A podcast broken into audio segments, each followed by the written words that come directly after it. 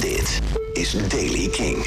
Nieuws over Arctic Monkeys, Metallica en nieuwe muziek van de DMA's. Dit is de Daily King van donderdag 18 juni.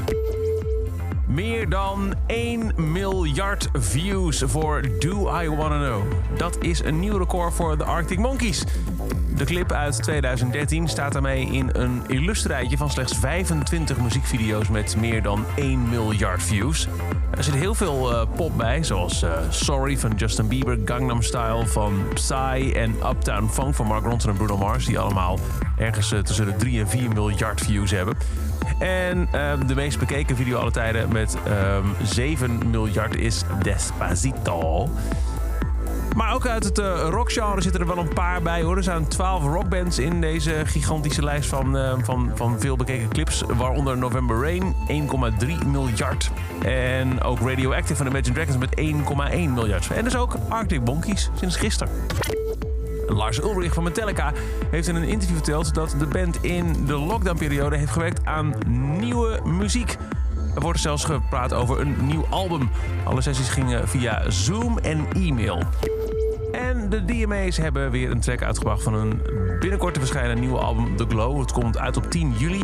Daarvan kennen we onder andere al Life's a Game of Changing en de titeltrack The Glow. En nu een ballad. Learning Alive is nieuwe muziek van de DMA's. Never been so scared to be open. Knocking down walls through the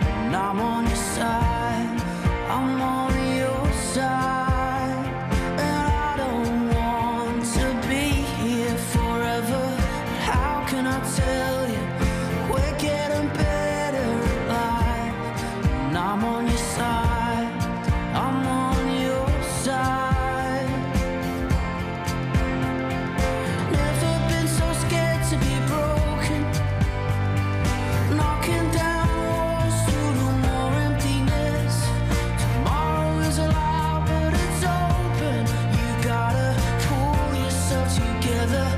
Pull yourself together. Pull yourself together.